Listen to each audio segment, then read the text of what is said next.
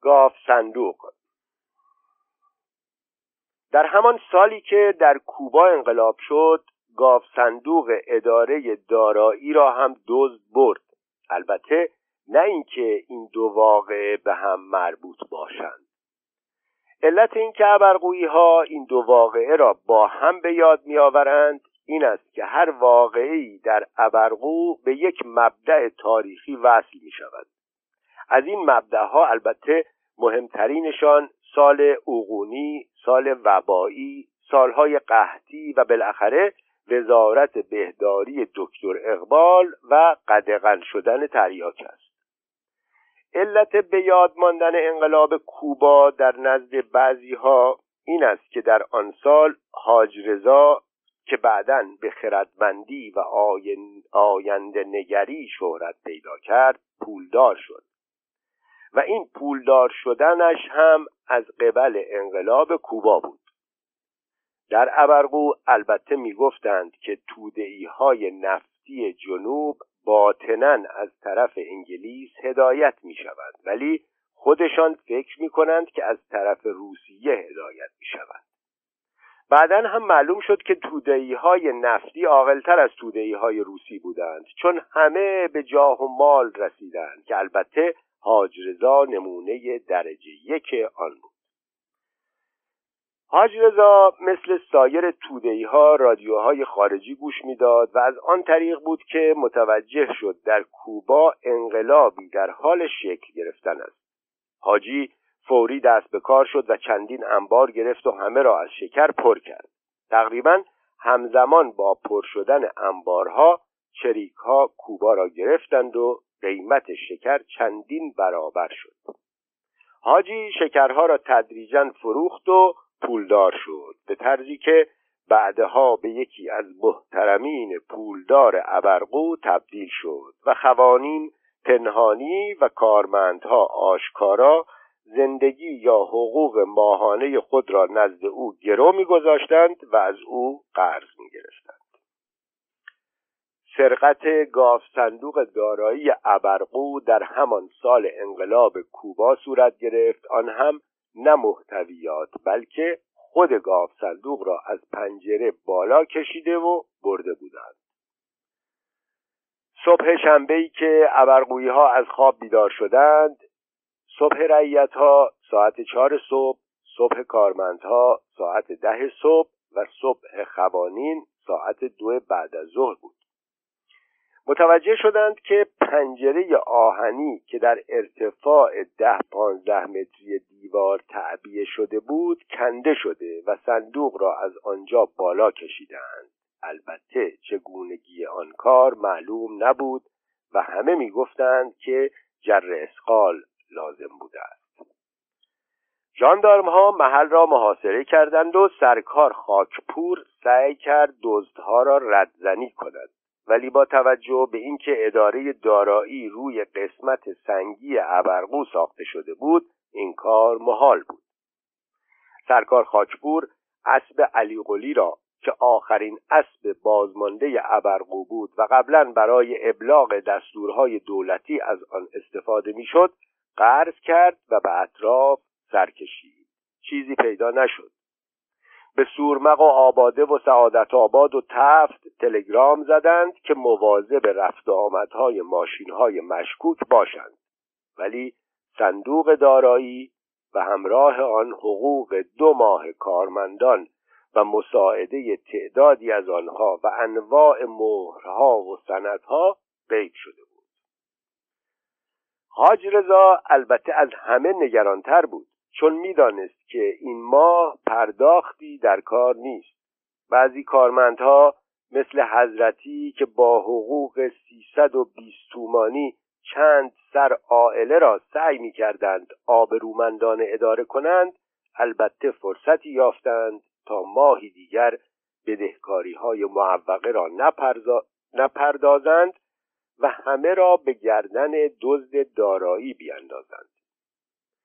قزنفر تریاک فروش پسرش را فوری به یزد فرستاد که به واسطه ها بگوید که این ماه تریاک نمی‌خواهد و نفرستند. میرزا احمد نزول پول را فوری سه برابر سرکار نورالله امنیه ترک که آذربایجان را به خاطر ازدواج با کرسون ترک کرده و در ابرقو ساکن شده بود بار دیگر به احتیاطکاری خودش آفرین گفت. نورالله هم پول و هم تریاک ذخیره داشت. چون با وجود اینکه 20 سال بود ساکن ابرقو شده بود هنوز غریبه بود و می‌دانست که در روز مبادا کسی به داد او نخواهد رسید. مثلا با وجودی که نورالله تریاکی قدیمی بود در محول تریاکی ها که از ده پانزده نفر کارمند و خوانین تشکیل می‌شد راه نداشت. بگذاریم که خود نورالله هم با کسی جوشش نداشت و بفهمی نفهمی خودش را بهتر از ابرقویی ها می‌دانست. علت ماندن نورالله هم از نظر ابرقویی ها ناروشن بود.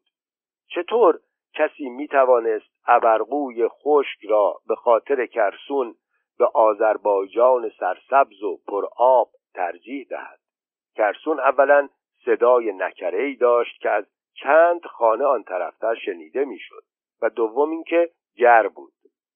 گری در میان محله خاجه ها شایع بود و این همان محله است که ابرقویی ها به اتفاق معتقد بودند که ساکنین آن دم دارند. این شایعه نمی‌توانست تایید یا رد شود چون محله خاجه ها حمام مخصوص به خود داشته و هیچ کس حتی نورالله را که داماد محلهشان بود به آن راه نمی‌دادند سرکار نورالله صدایی خشک و سبیلی بلند و سفید داشت و زلفش را به قاعده ترک ها درست می کرد و روغن می‌زد. سرکار با یک لحجه قفقازی شیرینی صحبت می کرد و در سخن معدب و با ملاحظه بود و به این لحاظ از ابرقویی ها با لحجه ساییده زرتشتی یزدیشان که پر از تنز و لغز و کنایه و ضرب البسل بود متمایز می‌شد. در چند سال اول ساکن شدن در ابرقو سرکار نورالله در روز نجات آذربایجان لباس فرم قدیمیش را می پوشید مدال به سینه می‌زد کفشهایش را برق میانداخت و با یک حالت قدم رو مانندی راه میافتاد و به همه تبریک می‌گفت. ابرقویی ها که کلا از تاریخ جهان خارج از ابرقو بیخبر بودند آنقدر به سرکار متلک گفتند که زنش تبریک گفتن آن روز را قدغن کرد. به هر تقدیر می‌توان گفت که از آن بحران مالی ناشی از دزدیده شدن صندوق دارایی سرکار نورالله از معدود کسانی بود که لطمه ای ندید. و اما تعقیب قضیه سرقت گاف صندوق دولت ادامه داشت. سرکار خاکپور اصلا به ابرقویی ها زن نبرد.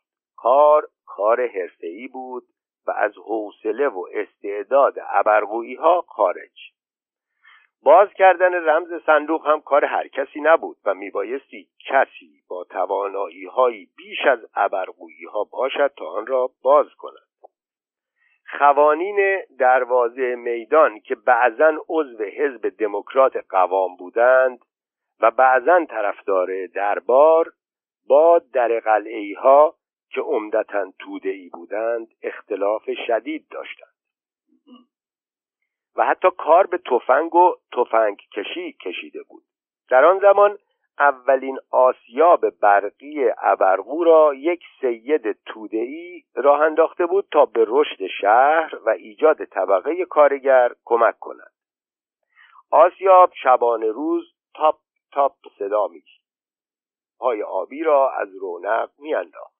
خوانین به هر تقدیر مدعی شدند که آسیاب را تودهی ها شب روشن نگه داشته بودند تا صدای پتکهایی که به در و پنجره اداره دارایی میخورده است به گوش کسی نرسد پس تودهی ها مسئول دزدی بودند و پولها الان در مسکو است. آقا حسام دفتردار که از بعضی از اسرار با خبر بود به طور سرپوشیده می گفت که کار کار صبوری زاده است که کارمند وارداتی و اهل شیراز بود. آقا حسام اشاره می کرد که صبوری زاده تمام دار و ندارش را خرج یک خانم تناز شیرازی کرده و مدتها منتظر فرصت بوده است و این اولین باری است که حقوق کارمندان با کمک اصل چار برای دو ماه و آن هم سر موقع واریز شده بوده است. صبوریزاده پولها را برداشته و صندوق را گم و گور کرده است و پولها الان در شیراز است. یک نفر آخوند هم سر منبر اشارهی به دست خارجی کرد ولی حرفش به گوش کسی نرفت. سرکار خاکپور علاقه به تعقیب آن خط نداشت چون صبوریزاده با اینکه تریاکی نبود عضو محول تریاکی ها به حساب می آمد و با هم حالت اخوانی داشتند. در آن ماه مهر نه تریاک نه روغن حیوانی نه چای قلمی اعلا نه سیگار و نه پارچه فاستونی فروشی داشت. در ماه آبان اکثریت مغازه ها از معلم خط دبیرستان مولوی خواسته بودند که برایشان تابلو نسیه داده نمی شود حتی به شما بنویسد. تنها کسی که نسیه می‌داد و با گشاده رویی هم می‌داد حاج رضا بود. اوایل ماه آبان بود که مفتش از تهران فرستادند ولی او از آباده به این طرف نیامد چون جاده خاکی بود. پس مفتش شیرازی فرستادند. مفتش شیرازی با جسه باریک و بلند بالا با موهای نرم روغن زده کفش شبرو و با حالت راه رفتنی شتاب زده و با لحجه قلیز شیرازی و در حالی که کلمات را نیمه تمام میگذاشت سوار بر یک جیپ دولتی وارد ابرقو شد. مفتش بیش از یک نگاه به در و دیوار و داخل اداره نکرد و شب با وجود آنکه بسات عرق و تریاک جور بود معطل نشد و به شیراز برگشت. بعدا سرکار خاکپور از او نقل قول کرد که گفته بود شکایت از که کنم خانگی است غمازم. پس حدسها به یقین نزدیک شد ولی چنان که حالت ادب مصنوعی ابرقویی هاست کسی به روی صبوریزاده نیاورد.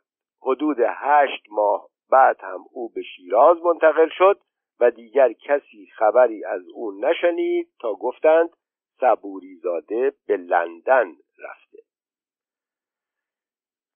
چندین سال بعد از ابرقویی های مقیم کهریزک خبر رسید که صبوری زاده برگشته و تحصیلات عالیه کرده است. بعدا باز خبر رسید که صبوری زاده به یک منصب مهم دولتی رسیده است.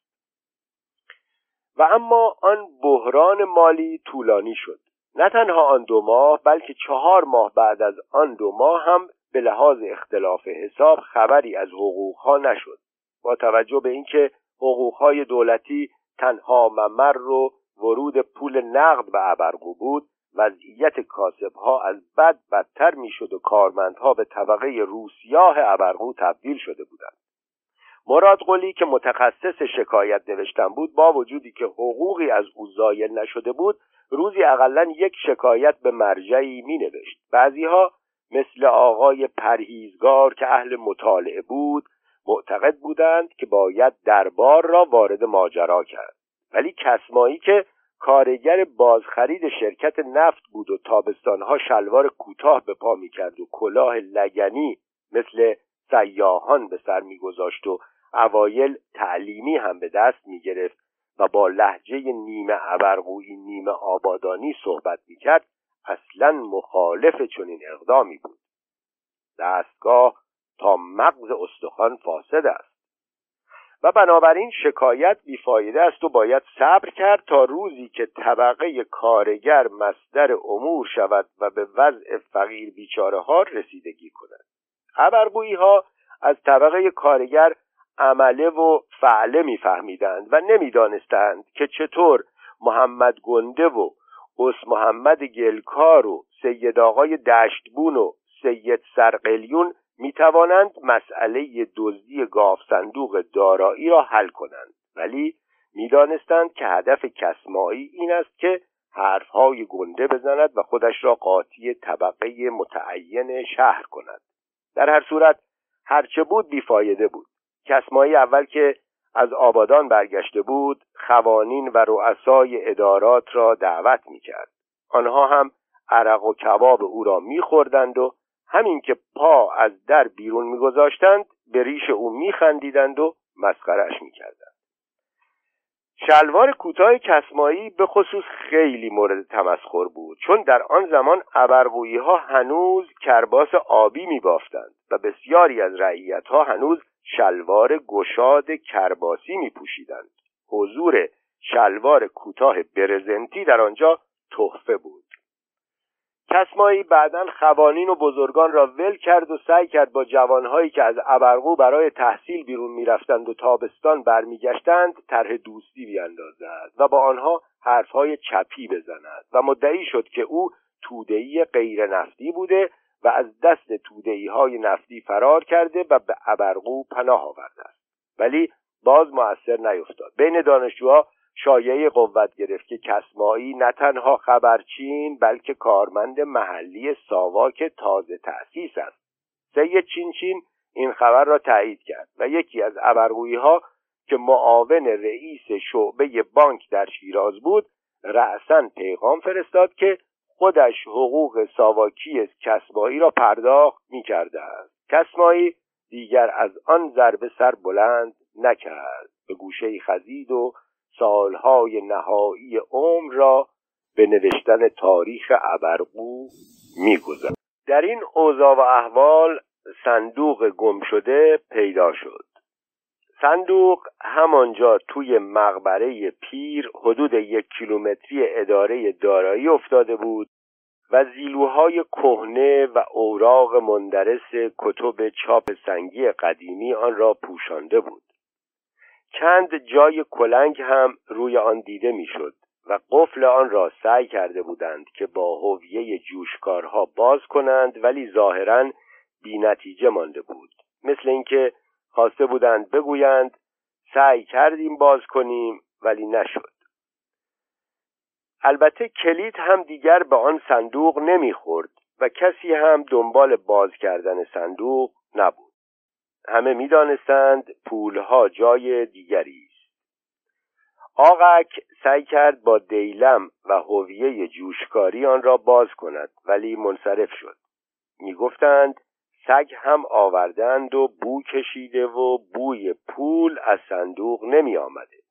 البته کسی سگی ندیده بود صندوق همانجا در اداره دارایی جزو اموال متفرقه ثبت شد و سال بعد همراه با سندلی های قرازه و دفاتر پلمب منقضی شده به شیراز منتقل شد و سید اسحاق یهودی آن را در مزایده ای خرید و این خبر از طریق آقا شمس الدین که در شعبه بانک شیراز کار می‌کرد به ابرقو رسید.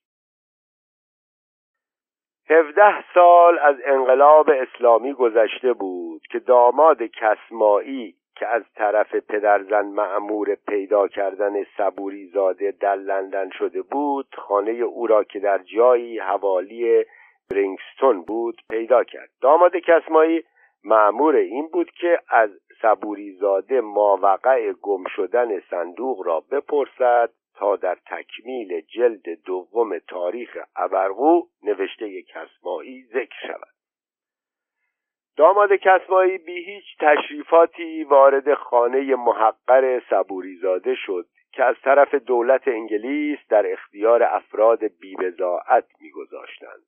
همسر صبوریزاده روزها در خشکشویی کار می‌کرد و شبها خیاطی می‌کرد.